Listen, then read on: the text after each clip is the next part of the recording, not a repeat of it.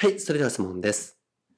振り返りしてますか？もししてないなっていう場合は、ぜひチェックしてみてください。自分の心を解けめて。フリーランスウェブデザイナーの井田野博樹です。今回のテーマは、ウェブデザイナーは必ずやっておきたい月末ルーティン5選ということでお話をしていきます。毎月月末にですね、これをやっておいたらウェブデザイナーとしてうまくいきやすいなということですね、まとめましたので、フリーランスとしてやってらっしゃる方、お仕事を獲得している方はぜひチェックしてみてください。このチャンネルではですね、未経験独学からウェブデザインを覚えて、自分の力で収入をゲットする方法について解説をしております。無料でウェブデザインの情報もお伝えしております。下の概要欄にある LINE 公式アカウントチェックしてみてください。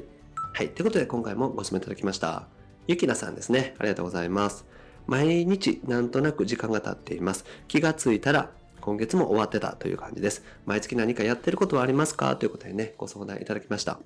まあ、お仕事とかね、してたりとか、まあ、副業でやってると、そもそも忙しくてですね、なかなか自分自身が振り返っていくとかですね、いろいろ確認するとかっていう時間ってないと思います。意識的にね、取っていかないといけないと思います。だから、なんとなくね、毎月毎月、時間が過ぎていく、毎日が終わっていくみたいなね、方も多いんじゃないかなと思います。なので、今回はですね、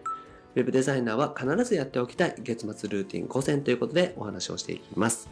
はい。で、まず自営業あるあるですね、お話ししていきます。僕自身もね、フリーランスとして11年やっていますけれども、自営業としてね、自分自身もそうでしたし、周りを見ていると、こういうのがあります。ウェブデザイナーであったりとか、誰でもそうなんですけど、フリーランスでやってると、上司っていうのはいないですね、基本的に。まあ、業務委託でね、どっかの会社にね、入ってるみたいな場合は別として、基本的にはフリーランスとしてやってる場合って、上司っていないと思います。だから全部自分次第なんですよね。何をするにしても全部自分次第になってきます。だから何をしてもいいし、本当にね自分の自由なんですね。その代わり自分で責任を取らないといけないし、誰か上司がですね、何か言ってくれるわけでもないってことですね。だから何をやっても自由。その代わり自分の責任を取らないといけない。上司がね、チェックしてくれて、毎月毎月ですね、注意とかしてくれたらね、嫌なんですけど頑張るというかね、やるしかないんですけど、自営業っていうのは、極端なこと言うとずっと寝ててもいいわけなんですね。自分が良かったらそれでいいっていうことなんですよ。だから、全部自分次第。ただし自分自身を管理していかないといけないですし、誰かが言ってくれるわけでもないから、自分でやることを決めていかないといけないってことですね。なので、売上さえも分かってない自営業の方って多いです。毎年確定申告っていうのをね、2月から3月にするんですけども、その時に年間の売上が把握できたみたいな方多いんですね。これ結構多いんですよ。で、特になんとなくこの生活はできてるけれども、売上がね、あんまり多くないとか、とりあえず生活は回ってるけれども、カツカツみたいなね、方って、現実を見たくないので、あんまりね、売り上げをチェックしたりとか、したくないっていうのがあると思います。だから、とりあえず確定申告の時にですね、なんとなく確定申告して、あ、今月こんな売り上げだったんだ、みたいな形で、あ、思ったより少なかったなとかね、思ったより多かったな、みたいな感じで、全然ね、把握できてないって方多いです。これ僕もそうでした。なのでね、これってかなりね、危険というか、計測していく上でね、やばいと思うんですよ。だから、自営業の方、特にフリーランスの方とか、まあ、副業やっててもですね、自分自身で事業をやっていくということは自営業と一緒なので、まあ、兼業ってことですよね。だから、きちんとチェックをしていく必要があるということですね。そうやって意識していかないと、昔のね、僕のような形で、自分自身が全くチェックできてないし、ダラダラしてしまうっていうことなんですね。で、毎月やること、早速お話していきますけども、一つ目ですね。一つ目は、売上を計算するということです。まずは自分の売上、いくら入ってきたのか、いくらいただけたのかっていうのをチェックしていきましょうっていうことですね。で、やっぱり入金額が成績表だと思います。これは入金額が多ければいいっていうわけでもないです。ただ、やっぱりですね、自分自身の頑張りっていうのがある程度売り上げに反映しますので、成績表に近いものだというふうに考えてもいいと思います。売上が全てではないので、ここは注意していただきたいんですけれども、ただ、先月よりも増えていたら自分自身を褒めてあげたらいいと思いますし、減っていたら原因を追求していった方がいいと思いますね。なので、やっぱり入金額っていうのをしっかりとチェックしていくことだと思います。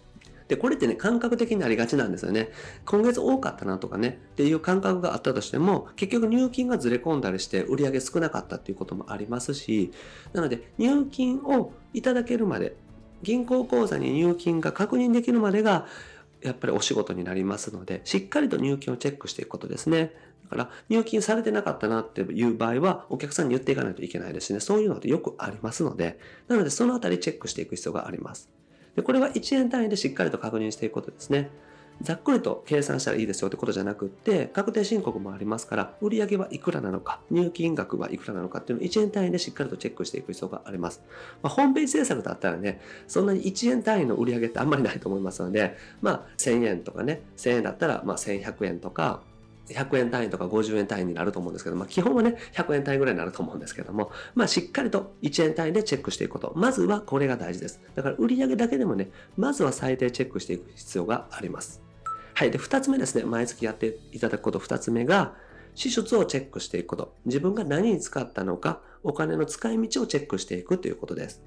で、これは何にいくら使ったのかっていうのを全部ね、チェックしていきます。これは別に手書きでもいいですし、クレジットカードの明細でもいいですし、まあ、いずれにしても確定申告をね、していくような方は、会計ソフトに打ち込んでいく必要があるので、それはね、全部打ち込んでいきます。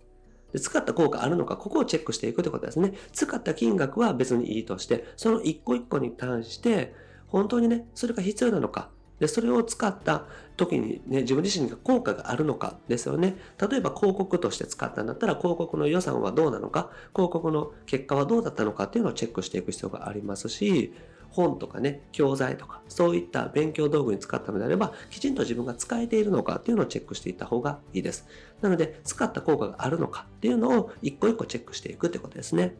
で、これを必要なものに使っていく。ここ難しいんですけれども、毎月毎月、チェックしていくことによって精度っていうのはどんどん上がってきます。これ僕自身もね、そうでした。だから最初は、例えばね、お仕事関係の飲み会とかで結構無駄に使ってしまったりとか、あとはね、教材とかも買ったけども買いっぱなしとかになってたりとかね、してましたね。まあこれは今もそうなんですけどね、興味あるものをどんどん買っちゃうんですけど、残ってるとかね、それこそ積んどくしてるみたいなことってよくあるんですね。だからそこは反省なんですけども、なので本当に必要なことに使うっていうのは難しいところなので、毎月毎月ね、チェックしていって、毎月本当に必要なものだけに使えるようにしていくっていうふうにね、していきたいところですね。まあ100%は無理でもですね、まずは少しでも有意義なこと、に使ってたらいいですし、もう明らかにね、使っていないものとか、例えばね、全く見ていないサブスクとかね、そういうのに使っていたら、もうやめた方がいいと思いますね。だからそういった形で、まずは明らかにいらないものを消していく、そういった形でチェックしていただけたら OK ですね。逆に使ってるものとか、もっと効果を感じられるんじゃないかというものはお金をかけていってもいいですし、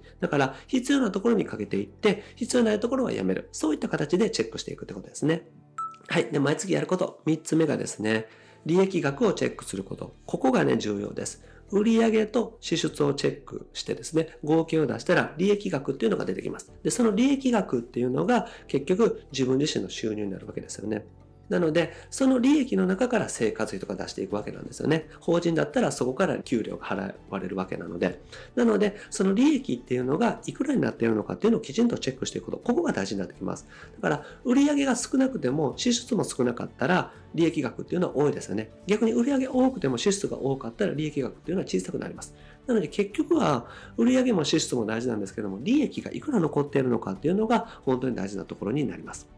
だから、これはでも当然なんですけども、入ってきたお金と出ていったお金を差し引いて残った分が利益になります。だからこれが利益がなかったら赤字になりますし、赤字だったら仕事は継続していけなくなってしまいます。なので、支出をチェックして、そして収入もチェックして、きちんと利益を出していくことですね。で絶対に利益を出していくっていうのが大事になります。事業としては、今月は赤字だったけども来月頑張ろうみたいなのって、まあ、あえてそういう戦略を取るのは OK なんですけども、基本的には毎月ちゃんと利益が出ていないと継続していけなくなります。なので、どんな手段を使ってでもとにかく利益を出すことですね。そこを考えていかないといけないです。で、これは事業を継続していくことっていうのが大事なんですね。ホームページ制作のお仕事をしているとですね、お客さんのホームページ作らせてもらいます。で、作らせてもらってね、やってるんですけれども、例えばね、もう利益が出なくて、もう仕事自体辞めてしまいますって言った場合ですね、ホームページ作らせてもらったお客さんは、あなたにね、相談できなくなっちゃうわけじゃないですか。だからまた別の業者さんにお願いしないといけないので、お客さんにとっては大変なんですね。だからとにかく事業を継続すること。これがね、やっぱり事業を始める人の責任だというふうに思っています。まあ、もちろんね、別の事業をするとか、お客さんのね、フォローさせてもらって別の方紹介するとかしたら別にいいと思いますし、もちろんね、無理して続けていく必要はないかもしれないですけれども、ただあくまでもやっぱりやると決めたらね、継続していくっていうのが大事になってきます。ですから、そのために必要なのが利益になりますので、まずは利益がきちんと出ているのか、ここをチェックしてみてください。やばいのはですね、僕自身がそうだったんですけど、利益がいくら出ているのか分かっていないというのがね、一番やばいので、そこだけまずチェックしていくようにしてみてください。はい。で、毎月やること、4つ目ですね。4つ目は、翌月のスケジュールを決めていくことですね。例えば、10月末だったらですね、11月のスケジュールを決めていくっていうのが大事になります。で、1ヶ月先のことをね、考えていくっていうのが大事です。これなぜかというとですね、早めに準備をしておくっていうのが大事だからですね。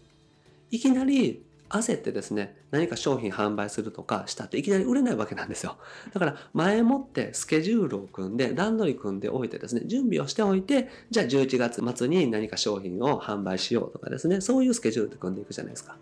きちんとね、だから段取りを組んでいく必要があるってことですね。これは僕自身もそうで、何かね、企画を考えたりとかする場合って、まあ遅くとも1ヶ月とかね、3週間ぐらい前には告知をするようにさせてもらってます。なぜかというと、それぐらい時間がなかったら、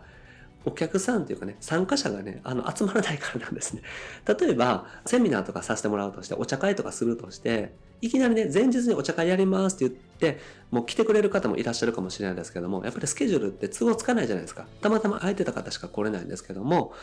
でも1ヶ月前とかに言っていたら、スケジュールの調整が効くでしょうしね。例えば、ママさんだったらお子さんをね、実家に預けるとか、義理の実家に預けるとかっていうのもできるかもしれませんし、保育園頼むとかっていうのもできるかもしれないですよね。旦那さん、奥さんに見ておいてもらうっていうこともできると思います。だから、早めにアナウンスすることによって、そのサービスがうまくいく。お客さんに買っていただける可能性があるってことなんですね。お客さん側も準備する必要があるっていうことになります。なので、早めに準備をしておくことなんですね。で、売上っていうのはやっぱり準備で決まると思います。なので、11月の売上っていうのは、10月の段階である程度決まっちゃってるってことなんですね。だから11月から焦って、もちろん頑張ったら何とでもなります。ただ、やっぱりある程度前もって準備をしておかないと、もう11月の結果っていうのは見えているかなというところなんですね。なので、こういったことを考えていくと、やっぱり11月とか12月とか、そういった準備っていうのはしていかないといけないですよね。もう翌月以降の準備をしていくこと、ここが大事になってきます。はい。で、最後、5つ目ですね。毎月やることの5つ目は、遊びの予定を立てるということです。これね、意外かもしれないんですけども、結構ね、個人的には重要だなと思ってます。で、なぜかというと、仕事に偏りがちなんだからなんですよね。もうとにかく、フリーランスとか、副業でやってると時間がないですよね。フリーランスの方でも、ある程度収入になってくると、本当に時間がなくなってきます。だから、大事なことは、仕事にあんまり偏らずにですね、バランス取っていくことなんですね。もちろん仕事をね、一生懸命やっていくとか、仕事に集中していく時期っていうのは必要なんですね。ただ、そればっかりやっていると、やっぱりね、体が疲れてきますし、そして脳もね、疲れてくるんですね。頭が疲れてくるんですよ。で、頭の疲れをやっぱりリフレッシュしていく必要があります。で、そのためには一回仕事から離れるっていうのが大事になってきます。だから、しっかり遊ぶってね、結構大事なんですよ。僕自身も、ずっとね、仕事のことばっかり考えて、時間があったら仕事の本読んでとかっていう風にやってましたけども、そういうのばっかりやってしまうと、どうしてもね、頭がね、偏っちゃうんですね。仕事のことばっかりになっちゃうんですよ。でも、他のことをやることによって、新しいアイデアが出てきたりとか、こうやってね、動画でお話しすることもね、また違う話ができたりとかするんですね。ウェブデザインのことばっかりやってたら、ウェブデザインの頭になっちゃうんですけど、全然違うことをやることによって、ウェブデザインのこともですね、話が広がっていくというかね、また違うお話ができるようになってきます。ですから、別のことをやる。しっかりと遊んで、違う知識を入れたりとか、自分自身がね、リフレッシュするっていうのが大事だなと思っています。ですから、毎月ですね、11月のスケジュールをね、立てましょうというのを先ほどお話ししましたけれども、翌月のスケジュールですね。翌月のスケジュールを立てるときにですね、遊ぶ予定もまず入れてみてください。週末は子供と遊ぶとかですね。例えば、誰かと遊びに行く、友達と遊びに行くとか何でもいいですから、先にね、遊ぶ予定決めちゃうってことですね。で、そのために仕事も頑張っていこうっていうふうにやっていただけたらと思います。で、何よりね、大事なことは、やっぱり利益をしっかり確保していくことだなと僕自身が思ってます。売上、そして使った金額、そして利益が出てきますから、ここはね、まず最低限把握するようにしておいてください。はい、ということでまとめです。収入と支出ですね。入ってきたお金と出ていったお金。これをまずチェックしてみてください。そうすると利益額が出てきますので、利益額はいくらなのか、今月の利益はいくらなのかっていうのをしっかりとチェックしておくことですね。そして翌月の予定を立てていくこと。ここをね、ぜひまずチェックしてみてください。結局、翌月以降のですね、段取りっていうのが、やっぱりね、大事になってきます。で準備をしておかないと、お客さんをね、集める、告知する期間っていうのもないですから、しっかりと準備をしておく必要があります。思い立ってね、すぐ行動していくみたいなことをやっていると、行き当たりばったりになっちゃいますんで、ある程度先を見越して、翌月、翌々月ぐらいはね、考えるようにしてみてください。で、遊ぶ日を決めておく。これ結構重要です。仕事に偏りがちになります。特にフリーランスでしっかりと収入を得ていこうとかね、立ち上げ時期っていうのは頑張らないといけないですけれども、リフレッシュする時間っていうのも必要なので、しっかりと遊ぶ日決めておいてください。で事業を続けていくための利益です。利益がやっぱり大事になってきますので、まずは入ってきたお金、そして出ていったお金をチェックして、残ったお金というのをきちんと確認する。で、自分の残ったお金っていうのはいくらぐらいあるんだっていうのをね、確認してみてください。はい。ということで今回はですね、収入と支出、まずチェックしてみてください。そして利益額を計算してみること。ここまでやっていただいたら OK です。はい。ということで今回はですね、Web デザイナーは必ずやっておきたい月末ルーティン5選ということでお話をしました。副業の、ね、方でも同様です。いくら入ってきていくら出ていったのか。そしていくら残ったのかっていうのをまずチェックするようにしてみてください。はい。で、僕はですね、日本全員フリーランス化という向こうの旅日々活動しております。ウェブデザイン覚えてですね、自分の収入をゲットする。そしてフリーランスになる。そして世の中のためにですね、役に立つようなことをやっていく。そんな方を増やしていきたいなと思っております。で、そういうね、フリーランスを目指して一緒にね、向かっていけたらなと思っております。で、これまでですね、700本以上の動画アップしておりますので、ぜひ過去の動画チェックしてみてください。それと今後もですね、毎日夜7時にアップしていきますので、見逃さないためにもチャンネル登録お願いします。はい。それと質問も募集しておりますので、概要欄からお願いします。今日お答えしたみたいな形でですね、どんな質問にもお答えしております。LINE 公式アカウントにメッセージください。それと無料で Web デザインの情報もお伝えしております。こちらも概要欄の LINE 公式アカウントをね、友達追加してみてください。追加していただけたらすぐに仕事獲得法の音声セミナー、そしてロードマップ動画をプレゼントしておりますので、ぜひチェックしてみてください。あと、限定のコンペとか、イベントとかね、お茶会もね、開催しておりますので、タイミングが合う場合、参加したいなと思う場合は、ぜひご参加ください。はい。ということで今回は以上です。ありがとうございます。稲田でした。